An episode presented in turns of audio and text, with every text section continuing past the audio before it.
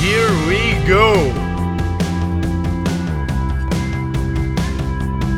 Só pra você ter noção, eu quase perco uma reunião agora pela manhã, porque não tava conseguindo pegar o carro na reserva lá. Aí eu mandei uma mensagem pro pessoal do Nubank pra resolver o problema que tava tendo no cartão, e os caras resolveram na hora, na hora. Isso é que é um atendimento ao cliente bom. Caramba, quanto mais as empresas perceberem que o atendimento tem que ser excepcional com o cliente, um tratamento humano, mais os negócios vão se desenvolver. Então, essas startups que estão fazendo isso, feito no bem, que estão de parabéns. Esse carro que eu tô aqui agora é um Prius, é um carro híbrido, é um carro que ele troca entre combustível elétrico, ou seja, bateria mesmo, e combustível fóssil. Então ele é mais eficiente, ele gasta menos combustível e ele renova mais. Essa é a grande tendência que a gente está vendo, principalmente aqui no, na Califórnia, aqui no Vale do Silício.